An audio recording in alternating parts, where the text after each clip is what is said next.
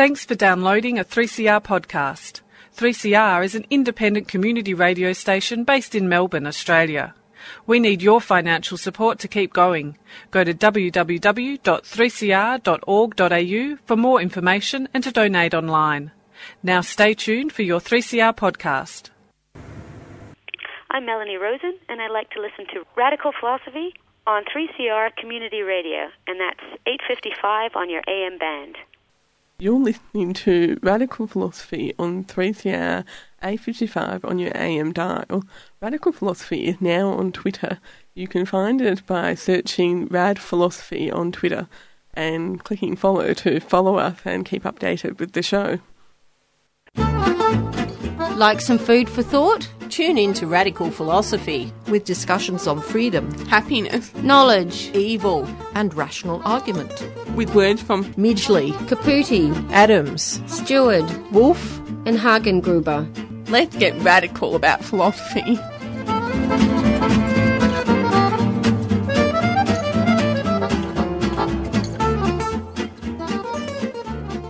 a person may be perfectly wonderful without being perfectly moral.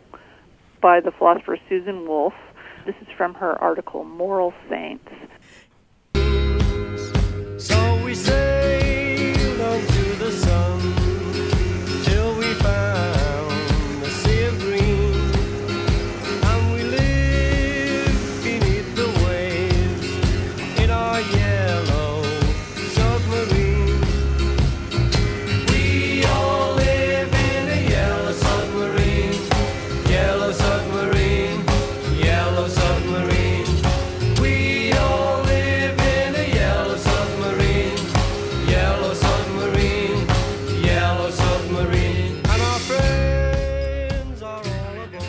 very much for tuning in to Radical Philosophy. I'm your host, Beth Matthews. Today on the program, I'm going to be speaking with Adjunct Assistant Professor Jean Kazez about philosophical parenting.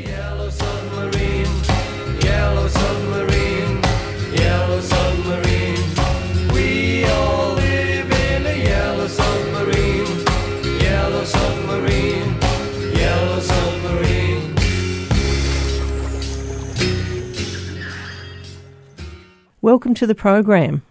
Uh, thanks very much. Thanks for having me. So, could you give us some background information about yourself? Okay, so I uh, teach philosophy at Southern Methodist University in Dallas, and I I write uh, primarily for a general audience. I sometimes write some academic stuff too, but I have a new book called The Philosophical Parent, asking the hard questions about having and raising children. And I've written two previous books. One of them is on the good life, and the other one was on animal rights. So, what was it that inspired you to study philosophical parenting? Well, I became a parent. That's certainly an important step along the way. At that point, I, after having uh, been, been a mother for a couple of years, I wrote a book on the good life. And there were a couple pages in there about how parenthood makes the parent's life better, or doesn't, uh, as the case may be. But I actually argue that it does make the parent's life better. And then it started to strike me that the whole question of how parenthood adds to our lives is tends to be neglected. So I thought at some point I would want to return to that topic.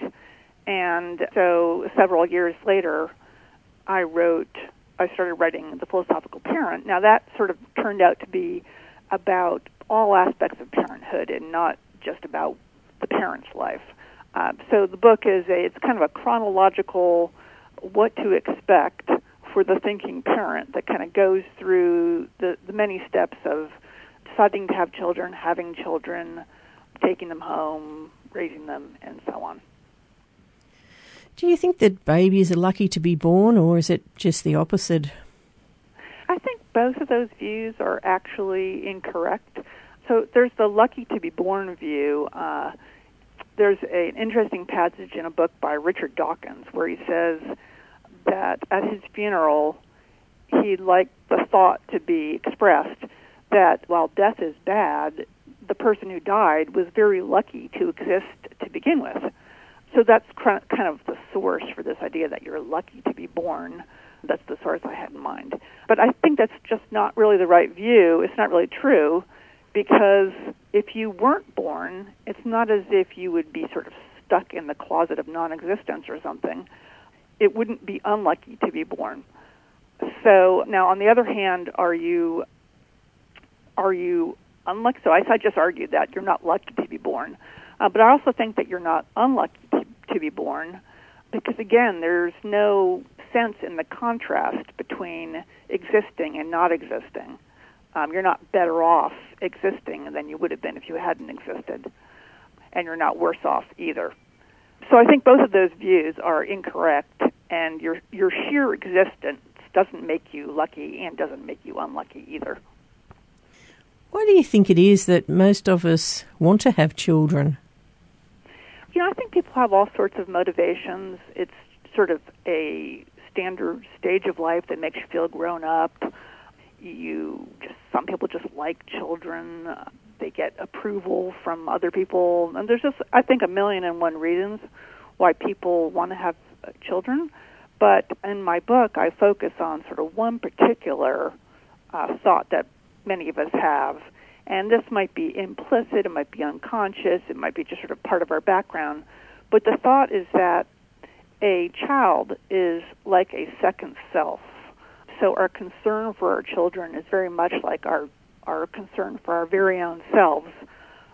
And, and so to have somebody like that in your life, it, it has a very much of a tendency to enlarge you or to, you know, expand yourself and that kind of changes your, your priorities. So as so that you know, whereas before you have children, you've been been obsessed about all kinds of little things in your own life. There's something about having a child that just shifts your focus in a way that many people find very very satisfying. So that's that's the thing I focus on. Although I don't think it's really true that it's you know it's the major reason. It's just something that I think is important in our thinking about having children. It's been said that by having children, it gives us a kind of afterlife. Yes, I, I think that that's an important part of the picture. There's a philosopher by the name of Samuel Scheffler who has argued that um, although there is no literal heaven that we can look forward to or, or hell, just the existence of people in the future provides a kind of afterlife for everyone. And his view is that these future people don't particularly need to be related to us. But I think it, it creates a much more sort of tangible, vivid afterlife for each of us that to know that we will have children who will continue to exist after we're gone, or grandchildren, or people who are related to us. And the reason for that is because our children are sort of self like to us, so that for our children to keep going is somewhat like for our very own selves to keep going. So yes, I think you're you know just for there to be anybody in the future is a kind of afterlife, but to have your very own children in in the future is even more so. Could you explain about imaginary dystopia? So in the in the book, I talk about a couple of different reproductive dystopias. One of them is from Plato, in his book The Republic, he suggests that the, the rulers should create children in a kind of special, strange way where they the guardian class will only copulate with each other and then their their children will be raised, raised by nurses and the children won't know who their mother or father is. And the idea of that is that will lead to the next generation of rulers and the, those new rulers will be completely impartial because they just won't know who their their family is. And you get kind of a similar idea in Aldous Huxley's book Brave New World, where babies are created in labs, and again nobody knows who their parents are. So I mean I think in these the idea is that there's something beneficial about children not knowing who their parents are, but I think to most of us these scenarios just seem dystopian and sort of awful. And the link between parent and child actually is a very important link, both both from the child's perspective and from the parent's perspective. How are children not like teeth? Okay, so strange idea. Why would anybody say they are like teeth?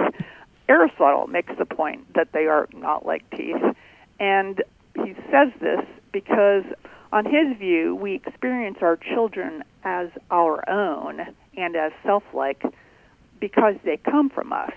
So then you kind of get the immediate objection well, our teeth come from us, our hair comes from us, but we can do anything we want to our hair or to our teeth. You, do, you can have your a tooth pulled, you can have your hair cut. So if this description of parents and children was just exactly a parallel with the, the characterization of our teeth come from us, then it would imply that we can just do anything we want to our to our children, like we can to our hair. So I think what we need to understand, and what Aristotle, of course, understands, is that children are not just like teeth in coming from us, but they are also persons. So they are persons who come from us. And so, of course, there are different rules about what we may do to our children than about what we may do to our teeth or to our hair.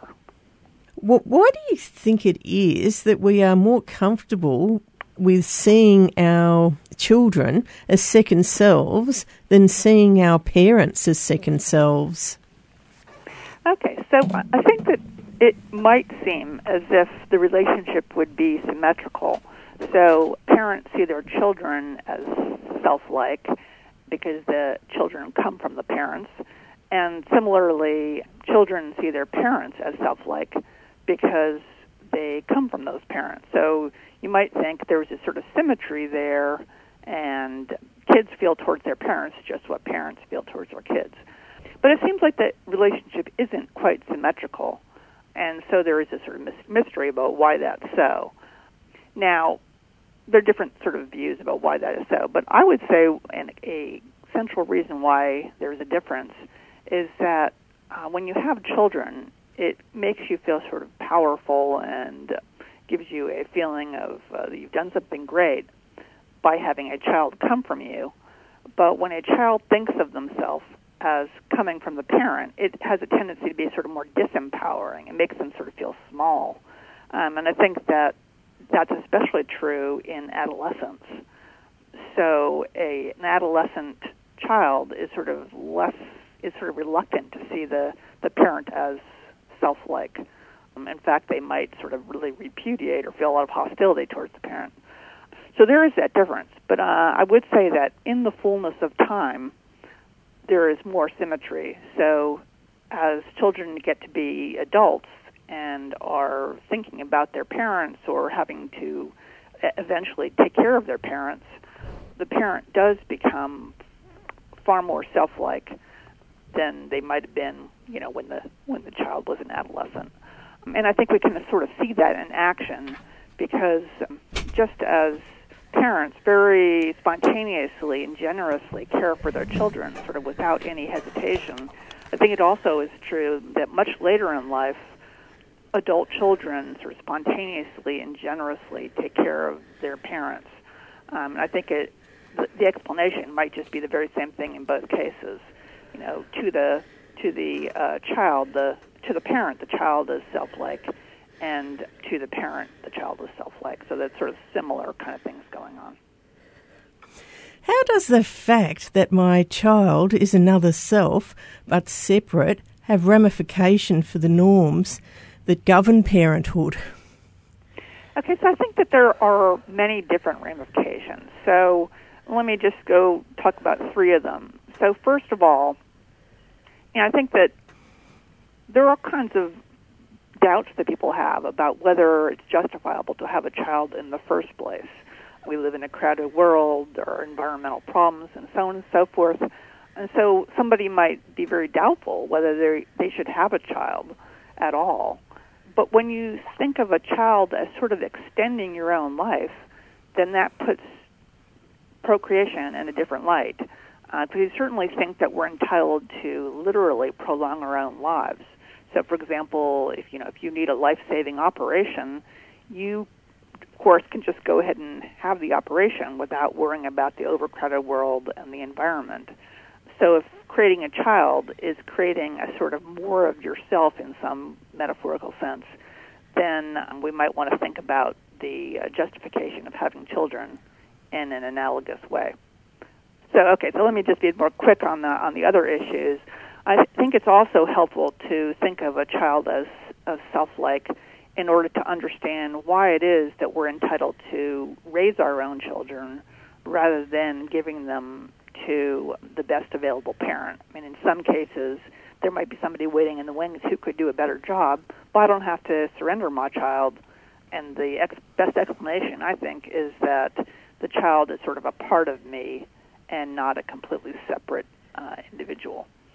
And the third thing is, uh, I think there's another sort of deep puzzle about why I'm entitled to share my own way of life with my child, and I don't have to kind of read up on ideal ways of raising children. I get to just share the life I already have. Again, I think a good way of explaining that is to realize that the child is sort of, in some sense, uh, part of myself rather than a completely separate individual. What do you think parents' role should be? Okay, so once you're actually you've decided to have a children, you took the kid home, you're sharing your way of life, you know, now what? You know, I think now there's going to be a lot of sharing of your way of life. And but on the other hand, I think it would be you'd be a very bad parent if that's all you did.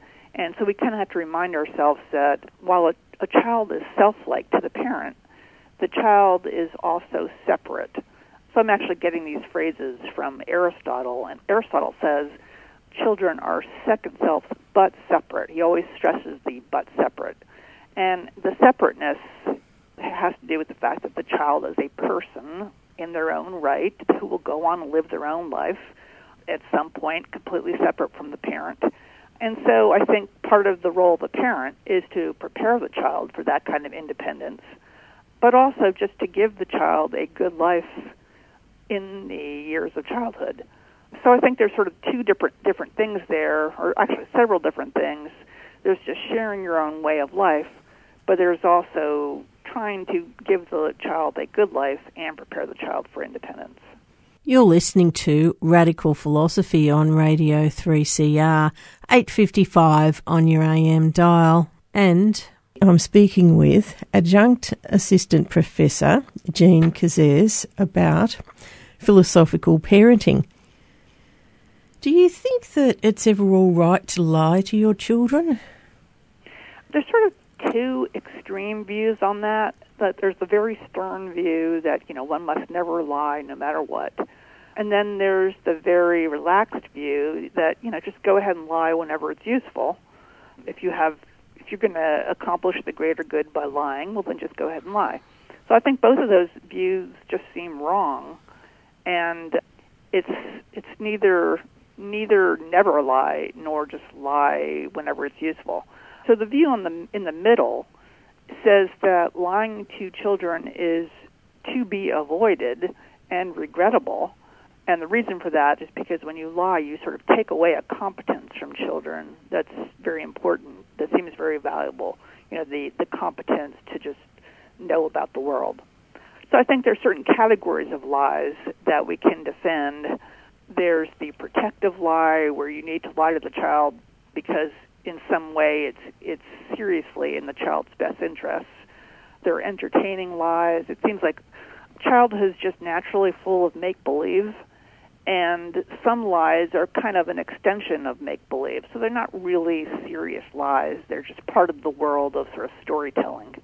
So there are various kinds of lies that, that are sort of okay, but I think you know most parents when they lie, I think they feel kind of uncomfortable and that makes sense. So that that's sort of telling us that you know we should lie carefully and and not promiscuously. Do you think that we should raise children in our own image? I think that's kind of a, sort of a metaphor for sharing your own way of life, and I think that's just all to the good up to a point. Uh, so, for example, in our house, we played the Beatles all the time. We didn't sort of research, you know, what is the best music to play for developing a child's brain. We just played what we liked. And I think that's fine. Similarly, we shared our own politics with our with our children. I think a lot of people hate the image of uh, parents taking children to Trump rallies, but we took our children to Clinton Clinton rallies and other political events when they were young, and I think that's just sort of a le- legitimate sharing of your own life. You're you're a parent, not a teacher. You don't have to kind of be objective and and balanced. So I think that's that's fine. But I think there's also there are also limits. So if you just share your own way of life with your children, at some point you may be confronting a major rebellion. Maybe you're you're taking the kids to the Trump rallies and they want to go to the Clinton rallies or or vice versa. And I think where where there is resistance, you have to kind of remind yourself, you know, the child is a second self but separate. And ultimately, you know, eventually it's the separateness that kind of takes priority and and it has to be respected. What responsibility do you think that we have towards our adult children? So I think when we are raising a child, part of what we're doing is we're preparing the child for adulthood. So we wouldn't be doing that if we didn't think we had some kind of responsibility for the the person's welfare in adulthood. So that's part of part of the answer to the question. But another uh, aspect of the question is about adult children themselves. So once you're a parent of adult children, your children are 18 and above, or 21 and above, or 34 or 65 or whatever, do you still have responsibilities towards them? So I think that's a super interesting question, and I guess because I do have adult children, it's something I wrestle with, and I'm not quite sure. I'm not to be perfectly honest. I'm not quite sure what the are, are the parents' ad- obligations to adult children. And I think in practice, I do think I still have obligations, but there are still there are some sort of tricky philosophical issues about why you have those obligations and for how long they continue. Should our children have a duty of care towards their parents? This is another thing where it's easy for me to say what I actually do in practice. I, I do think that I have a duty of care towards my parents. I have had to sort of fulfill those kinds of duties quite a bit because my parents are uh, quite elderly. Well, actually, I should say my father just very recently died. So, and that involved all sorts of fulfilling all sorts of what you might call duties of care. I think there are can tell you what I do, but there's also this sort of underlying puzzle about why adult children have any duties to their to their parents. One way of thinking about the puzzle it comes from a philosopher named Jane English, who, uh, in a sort of well-known paper, pointed out that whatever our parents did for us, we didn't ask them to do it. So we never signed on for existing or for all the things they they did for us. And so because their care just kind of came out of the blue like that, it seems odd to say that we owe them anything in return. So, you know, I think that there is sort of a puzzle about whether we really owe anything to our parents. But at the same time, I, I think the more important picture is the one that I keep on returning to about sort of second selves. And so if you if you think of your parent as sort of self-like, then it, it the whole question of what your duties are to them in a way doesn't arise because it, it will just be sort of natural and spontaneous that you will do what is needed, um, just as you do what is needed, you know, for your very own self.